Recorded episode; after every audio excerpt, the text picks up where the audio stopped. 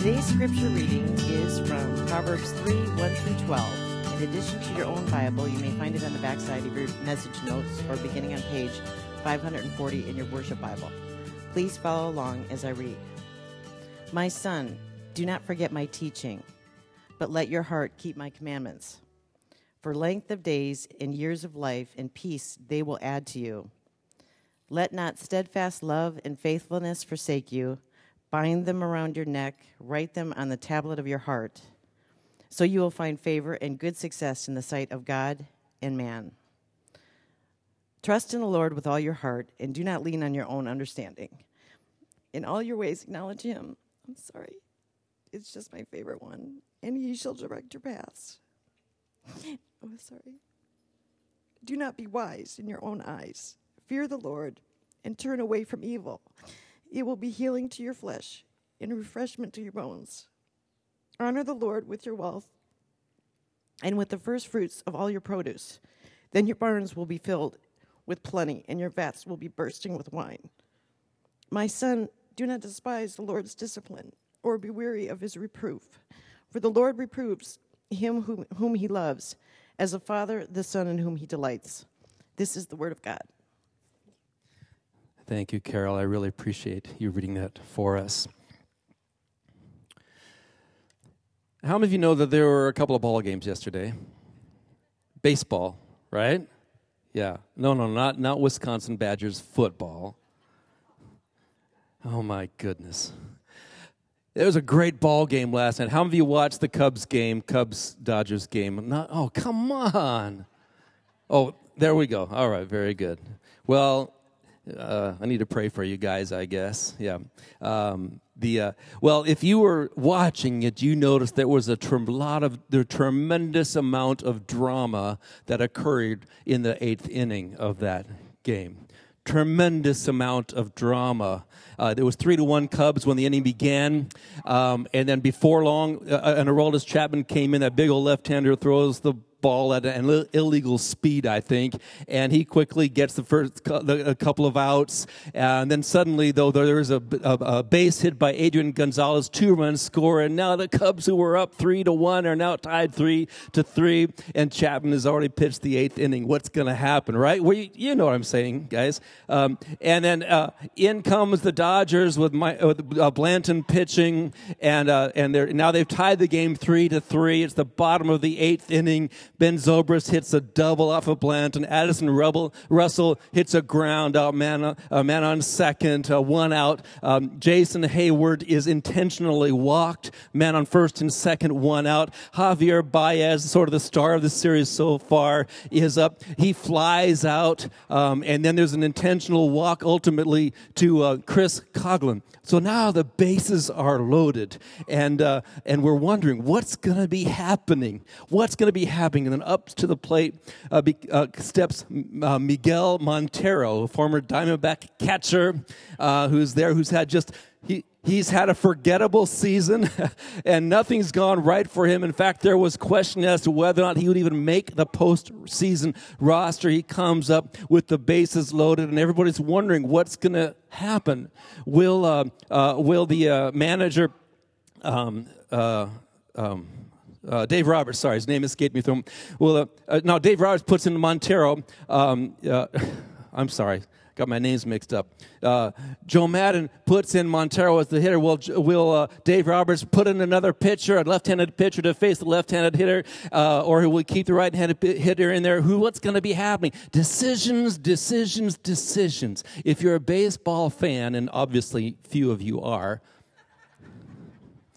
I just say baseball is like great literature, football is like a sitcom. It, it, expects nothing out of you. It just sort of happens in front of you, it makes you laugh, it just happens. But baseball, you know, is an acquired taste, and, and to each his own. I mean, I love football as well, obviously, but uh, but I'm a fan of baseball in particular. Uh, man, oh man, you know, I didn't know sports would get me in so much trouble in this sermon. Um, when uh, and all these decisions that are being made what will the manager do manager do? Will he take out Aroldis Chapman in order to put in Miguel Montero? What will happen? If he puts in Montero what will what will the Dodger manager do? And if he changes the pitcher there will Montero then give place to another? What's going to be happening? Many decisions that had to be made and lots of wisdom that was needed in order to make those decisions. And I won't tell you what happened at that point. Uh, you have to figure it out for yourself. Yeah. um, but the point I'm making is that in the midst of all of that, each manager is faced with many decisions that are often going to be a second guessed, and they only know how they turn out by what happens as a result of them. But most of the time, there's not a hard and fast right or wrong decision and managers are paid money to be able to make decisions in those kinds of situations. And so it is that I give this as an illustration, not only because I thought it was a great game and like to talk about baseball, which of course both are true, uh, but also because we're talking about wisdom. We're talking about the uh, uh, the, the book of Proverbs last week and this, and we're trying to understand this, this very important issue. What is wisdom? How do I gain it? What's it all about? And we see that wisdom is prudence and insight applied to the 80% of life for which there are no hard and fast right and wrong answers. Do I marry this person or that person? Do I take this job or that job? Do I live in this place or in that place? Do I invest this way or that way? Uh, what do I do in the midst of the myriad issues of our lives where right and wrong are not the question you know but uh, but there is important decisions to be made and so we're looking at the book of proverbs. A lot of you are studying it with us in the uh, uh, in the daily bread project. And so i want again for us while we're in the middle of this to take another look at the whole idea of wisdom. And i want you to see two very simple things that come from the text which carol read for you earlier. Two things about wisdom that you can jot down in your notes if you want. First of all wisdom is a path and second of all wisdom is a walk very simple. Wisdom is a path, wisdom is a walk. All right? Let's take a look at the first one. We see here that wisdom is a path. There are no shortcuts to wisdom. Wisdom is, uh, is referred to in this way as, uh, as a path. He will make straight your paths. And the word path is used over 700 times in the Bible, often to talk about the path of life that you will, that you must take. For example, even in the very next chapter of Proverbs, and I did print a little bit of it for you in your, uh, in your message notes, since you since there was a little bit of space to do so, we see that it talks about uh, the path of wisdom. Look at ver, uh, chapter four, verse eleven, and so verse eleven: I have taught you the way of wisdom; I have led you in the paths of right, uprightness. When you walk, your step will not be hampered. And if you run, you will not stumble. Verse 14 Do not enter the path of the wicked, and do not walk in the way of evil. Avoid it. Do not go in it. Turn away from it and pass on. And verse 18, but the path of the righteous is like the light of dawn, which shines brighter and brighter until the full day. The way of the wicked is like deep darkness. They do not know over what they stumble. Here and in many places in Proverbs, wicked, uh, uh, uh, wisdom is referred to as a path which we walk, a path which we follow. And it's very important for us to understand that wisdom is a path. What do I mean by that? Why the metaphor of a path? Well, think about a path. There's a path that takes me from my house to the buffalo chip. I often walk it when I come here to pray on Friday nights or I walk it back home. Oh my goodness, what a beautiful walk it was on Friday. The moon was so bright that I did not even have to have my uh, my flashlight to see the way over the hill. I mean, it was so bright that there was, I remember at a time when I was 17 and I was at NAU for something called Boys State. Remember that Boys State deal? Uh, and I was at NAU and, uh, and I went out to read the scriptures. I have a vivid memory of this with my Bible. I was kind of lonely there. It was kind of a hard time. All these boys thrust together in a special event and I didn't know what I was doing. And I remember opening up my Bible to read underneath a tree and the moon was so bright up at NAU, I could read my Bible without without a light. I remembered that when I walked home this other night. A beautiful, a beautiful image of the of the sun. And did any of you see the fireworks the other night and the moon behind last night? Beautiful, beautiful day. But my point is about a path.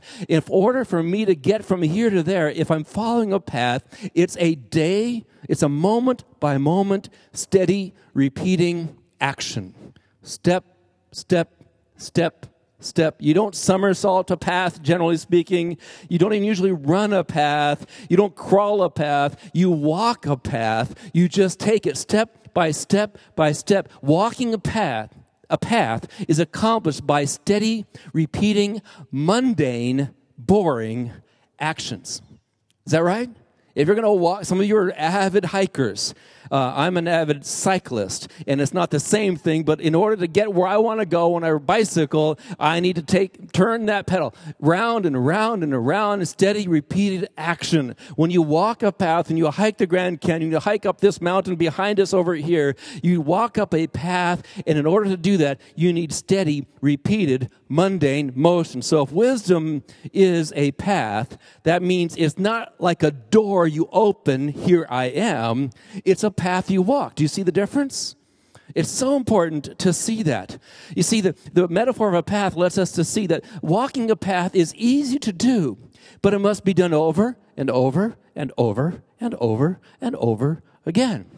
And over a period of time, you will then accomplish a great distance by the steady application of repeated motions to the task ahead of you. Now, we don't walk much in our culture, but they had little option back then. If they want to get from A to B, you know, they generally had to walk that distance. And so they understood instinctively that progress took time and that progress was accompanied by the faithful repetition of mundane activities. They never even thought about it. They just knew that's the way life was. It was just the air they breathed. You think about this? They just they just knew to get to A to B, you just have to walk and you take time. If you want anything worthwhile to happen, it takes time and it requires activity that's repeated over a course of a period of time. Now they understood that, but you and I don't, right? We used, you know, we we if I want to send if I want to talk to you, how do I do it? I send a text message, you have it right now. Anywhere in the world. Anywhere in the world. Email the same thing. Even the post office, two days, that's way too slow, right? Right? We want everything now, right? Now. And you want wisdom now. That's what we want. We want something that we can just do quickly, give me three steps, and I've got it done. Uh, and, and, and, so, with regard to wisdom, given our quick, quick fix culture, we have to realize that wisdom is not just something like press a button and it happens, standing before the microwave saying, I don't have all minute, right? For something that would have taken an hour to cook before. We are so, so prone to think that everything needs to happen right now. And that's how we look at wisdom. That's what we expect often when we come to church. Give me a tip, a technique, something I can help my life right now. I, I don't know whether to stay in my marriage or not. Let me do. Well, how do I fix my marriage? Tell me right now. Get it. Get it. Get it to me. Give me a, give me a, a principle, right? We don't understand that the ability to have a good marriage is the, uh, is the application of many mundane, even boring activities over a period of a long time. It's day by day by day investing in that relationship. You know, wisdom is not, a, there's no magic formula for getting wisdom. It must be cultivated day by day over a long period of time. This is a, such, such an important issue. I, I don't really wish to take a lot of time with it, but I do. I was thinking about something that C.S. Lewis wrote many years ago in his book, Abolition of Man. And he made an interesting point about ancient cultures versus the modern culture. Let me read it for you from Abolition of Man in my volume 87, page 87. He says that he wrote, There is something which unites magic and applied science technology while separating them from the wisdom of earlier ages. He's basically saying there was a wisdom of earlier ages, and there was also magic. And sometimes our approach to science and technology is like magic. He goes on to say, For the wise men of old, the cardinal problem of human life was how to conform the soul to objective reality. And the solution was wisdom, self discipline, virtue. For the modern, the cardinal problem is how to conform reality to the wishes of man. And the solution is a technique. See, we're trying to change reality around us. The ancient sages understood reality exists. We want to apply ourselves to understanding that reality. Wisdom is a path, it is not a door. If it's a door, I ask, how can I get the right key, open the lock, and walk in? Uh, that's what we really want, right? But that's an illusion, a misconception. We become wise by, a, and I know I'm repeating myself again redundantly over once and more and again, obviously. It, did you get that joke? Thank you, Barbara. Um, uh, we, we become wise by assuming a certain set of daily practices over and again. Right, left, right, left. We practice them. And in the process, we become a wise person. Imagine if someone were to come to you to say, You know, I'm going to run a marathon tomorrow. What do I do to get ready? you say, Well, tell me about your training. Oh, I haven't trained. I just want to get ready for tomorrow. You'd say, You're foolish. And when you say to me, I need wisdom, and you've not been practicing and walking in the way of wisdom, you're being foolish. You're being foolish. Yeah. Yeah, wisdom is a long and patient quest filled with many day in simple things, day in, day in, and day out things. It does not happen quickly. It is, there's a, a writer that I, I like, he wrote a commentary on Jeremiah. His name is Eugene Peterson. It was entitled this A Long Obedience in the Same Direction. I read that book like 30 years ago, and I thought, I don't know if the book's any good, but I like that title A Long Obedience in the Same direction. Wisdom is a path, not a door. There are no shortcuts. Well, then, how do we walk the path of wisdom? I want to suggest to you five ways that we need to walk. Under the second point, wisdom is a walk. It's not a highway. It's not a run, really. Wisdom is a path we must walk. And there are several things that are talked about here in this passage, uh, Proverbs, uh, Proverbs chapter 3. And uh, I'd like to suggest them to you. They're not the only things that could be said about wisdom, but they're important things that occur in this text. The first thing we need to do is to walk in God's love and faithfulness. Walk in God's love and faithfulness. He says in the third verse, Let not steadfast love and faithfulness forsake you. Bind them around your neck, write them on the tablet of your heart.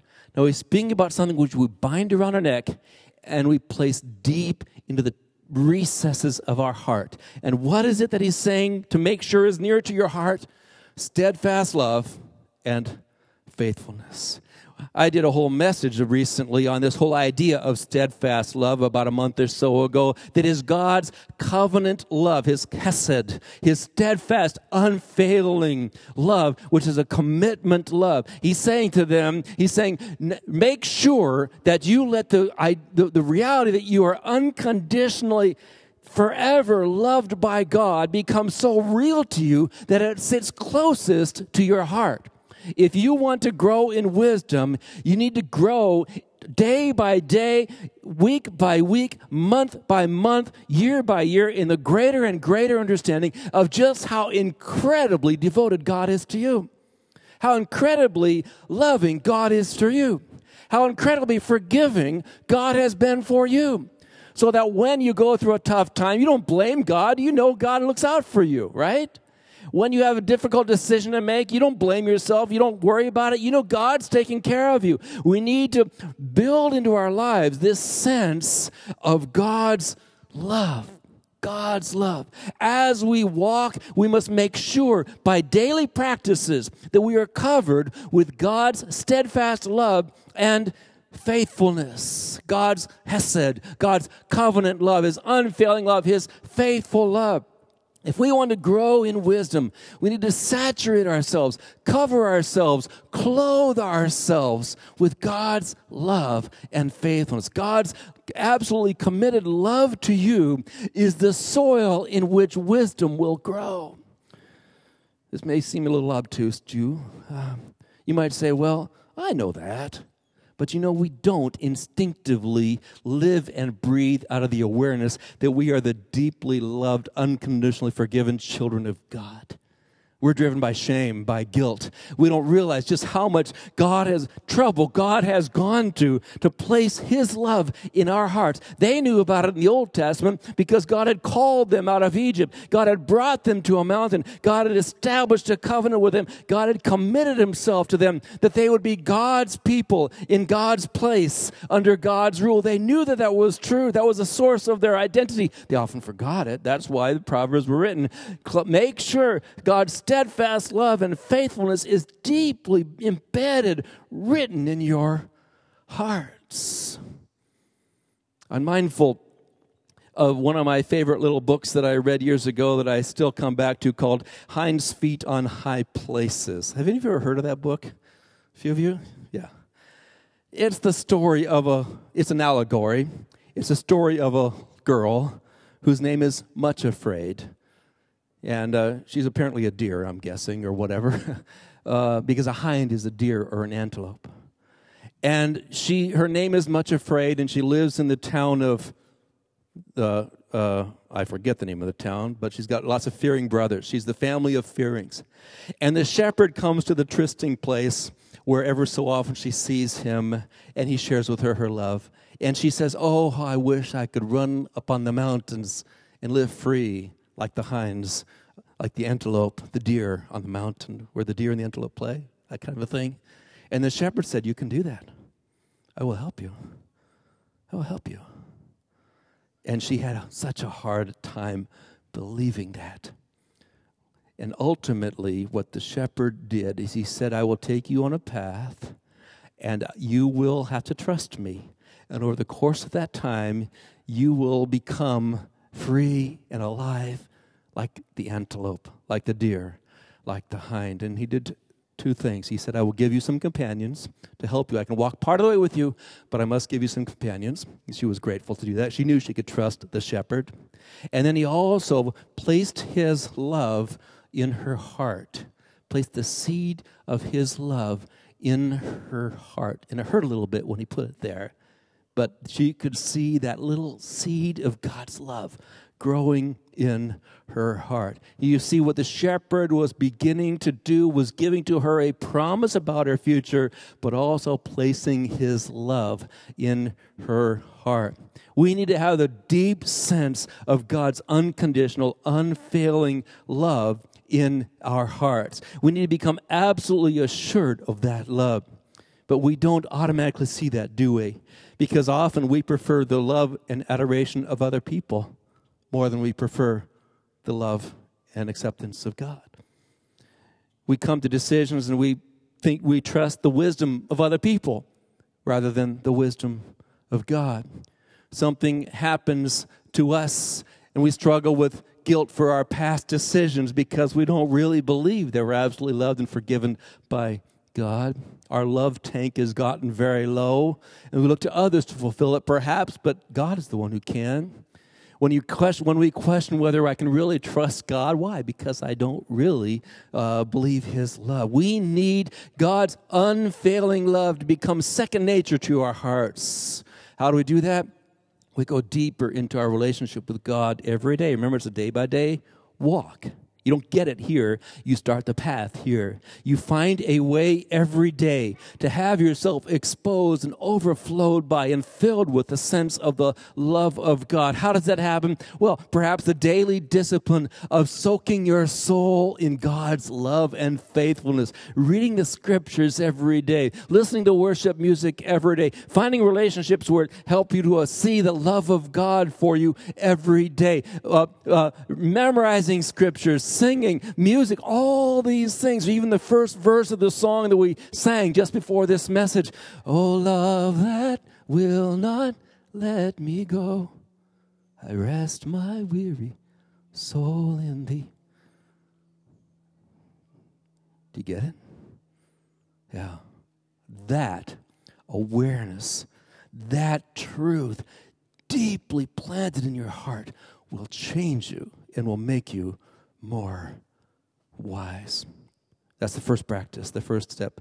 The second thing that this passage teaches is healthy self examination. Healthy self examination. Walk in healthy self examination. We need to know God's love, His incredible love for us. Yes, of course, we can't get enough of knowing about that, but we also need to know our own limitations. We need to know our own limitations. Look what it says there in the fifth verse. Trust in the Lord with all your heart. And what? Do not lean on your own understanding.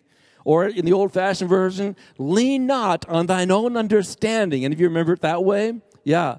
Lean not on thy own understanding. In the seventh verse, it says, "Be not wise in your own wise in your own eyes." We need a bigger view of God's incredible love and a smaller view of our competency. We get them mixed up, don't we? Don't you? I'm getting a blank look. Maybe I'm the only guy.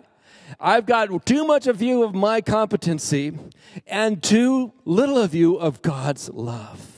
We need to get those reversed. I need to be aware of my limitations. Here we see a great paradox of, of proverbial wisdom, and that is this wise people are very aware of their foolishness, fools are very convinced of their wisdom. That's the truth. That's the truth. Yes. If I think I'm not a fool, I am. If I think I am a fool, I'm not. Yes, the world is upside down. I need to understand how much I need God's guidance. Wisdom is being in touch with reality, like C.S. Lewis wrote about earlier. And the one reality that we need to know in order to know the rest of reality is to know who we are. And we're not as smart as we think we are, we're not as good as we think we are. We're not as holy as we think we are.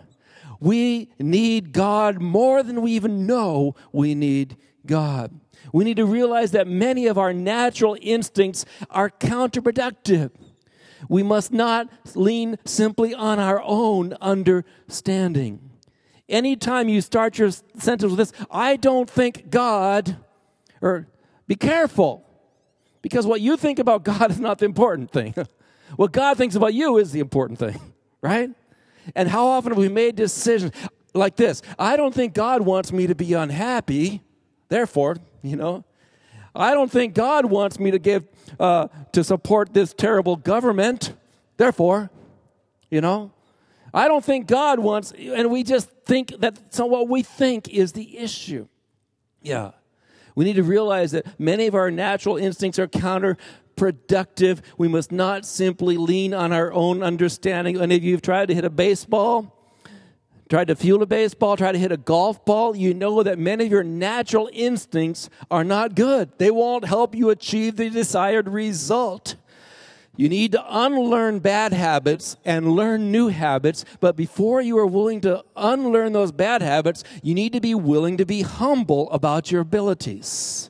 Just because one out of 10 of your drives goes 300 miles, 300 uh, yards straight, doesn't mean you should keep swinging it that way. Maybe it would be better for you to get 220 miles, 8 out of 20, 220 yards, 8 out of 10 times, and you'd be a better golfer. But you're just so machismo. You want to swing that thing as hard as you can, grip it as hard as you can, and swing it. Why? You need to be honest about your weaknesses. And we are that way too we just keep bumping our heads into the same problem over and over again. We got to have one relationship because we think it's a bad one. We bring the same person into the next relationship. We think that's a bad relationship. And then we bring the same person into the next relationship. And it's always about those people, right? And then we see other people doing that. We think they're so foolish. Yes, yes. We need to be wise enough to realize that we cannot trust our own understanding always. That means we need a time of daily regular self examination. Self examination. We need both together. We need the affirmation of God's love. We need an examination of our own hearts. Search me, O God, the scriptures say, and know me, know my heart. Try me and know my anxious thoughts, and see if there be any wicked way in me, and lead me in the everlasting way. Yeah, one of the day by day things you need. Yes, you need that time alone every day with God to be reminded of God's love and to have the examining uh, uh, microscope of His Spirit on your heart and you will become wiser as a result. And there's a third thing that is here as well, and that is this mentoring. We want to walk in the way of mentoring friendships. Mentoring friendships. Now, this may be a little bit uh, uh, uh, obscure, but notice what it says here at the beginning My son, do not forget my teaching. So we see right away the subject of this discourses is the son. There's a father involved. But if you understand the book in general, you realize that it's not really just a father son relationship. It's really a wise mentor to children under his care. That's what this whole book is. It's a manual for wisdom that was given, generally speaking, to young boys to teach them how to become men and they learned in concert with other guys under the leadership of faithful, caring mentors. My son, do not forget my teaching, it says. And then in verse 7, be not wise in your own eyes. In other words, listen to the wisdom of others. You see, the fool does not think he needs anyone else. He is wise in his own eyes. But the wise man surrounds himself with wise counselors and wise mentors. You see, the path of wisdom is not a solo adventure, it is meant to be walked in community with others. Yes, we can get information in a class. I can give you information in this class, class, but we get wisdom in community.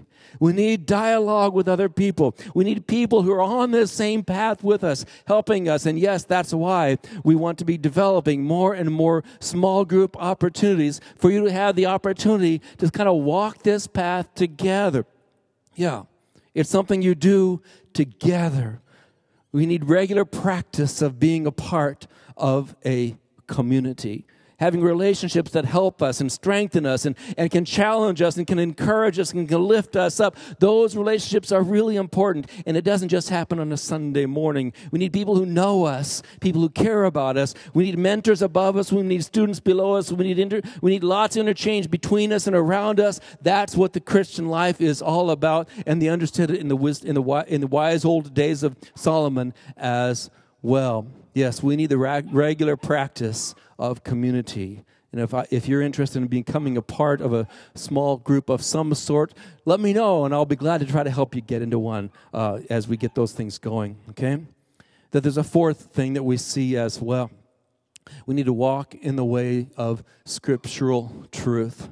Scriptural truth. He says, My son, do not forget my teaching, and uh, but let your heart keep my commandments.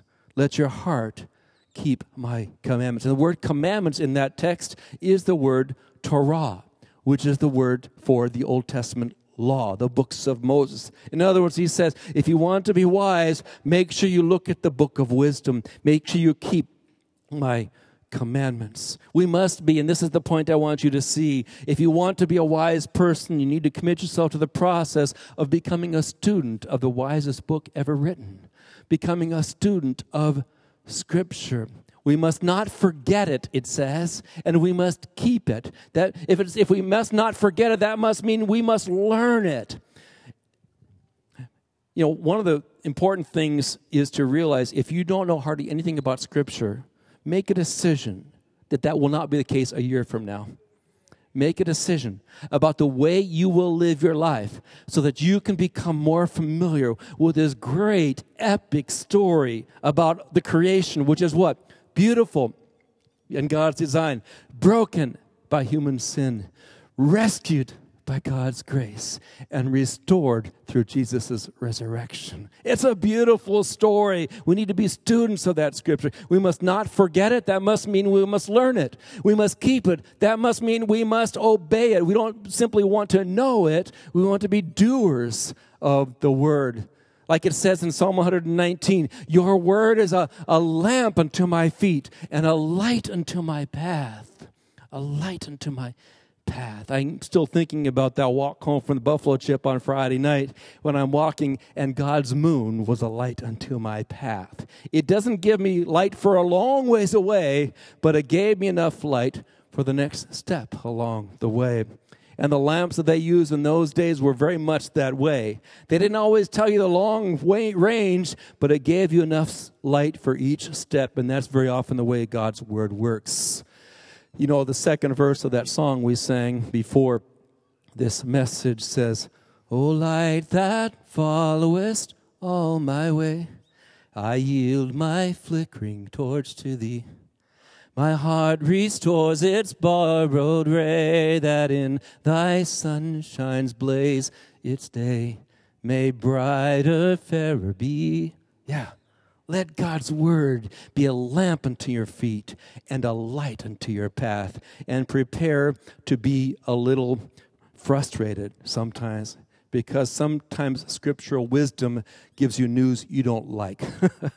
it tells you things you wish weren't true. Yeah. But still, let God's wisdom guide your life. And then there's a fifth thing in the path of wisdom as well, and that is to walk in the way of suffering. Suffering. Oh my goodness. It says in the 11th verse, Lord, uh, my son, do not despise the Lord's discipline or be weary of his reproof.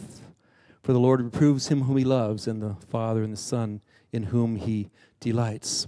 Here we see that difficult times are also part of walking the path of wisdom. You know, I made a decision a few months ago that I wanted to get into better shape. And so I pulled out my bicycle and I began to ride. And I got to tell you, it was very, very, very painful. very painful. And if you know anything about our physiology, you know what exercise does. It tears down in order to build up. You knew that, didn't you? That's why it hurts when you walk or run or swim or do those things. Your muscles are crying out. They're getting hurt. They're getting torn down. But then your body senses the weakness within it and it goes and it strengthens the very place which was weak. You cannot get strong without being broken, muscularly speaking. And Jesus himself said, Except a grain of the wheat fall on the ground and die, it bears no fruit. But if it dies, it bears fruit a hundredfold. Yes, we need to be willing to embrace suffering and the discipline of the Lord. That's how exercise works. And so I remember that little girl who was walking up the mountain to get the feet of an antelope. Her name was Much Afraid. And the shepherd walked with her for a while. And uh, uh, and she and then she met the two companions who were going to walk with her the rest of the way. And the shepherd brought her these companions, and they looked rather austere and somber. And he introduced them to the, the two, two companions who would walk with her the rest of the way. She who was limping and could not walk well. And she said, Here are your two companions pain and sorrow. And she said, Oh, no, Lord, this must not be the right companions. He said, I will choose your companions. Everyone who walks to the high places has to embrace these two. And it's true. We must be willing to embrace pain and sorrow.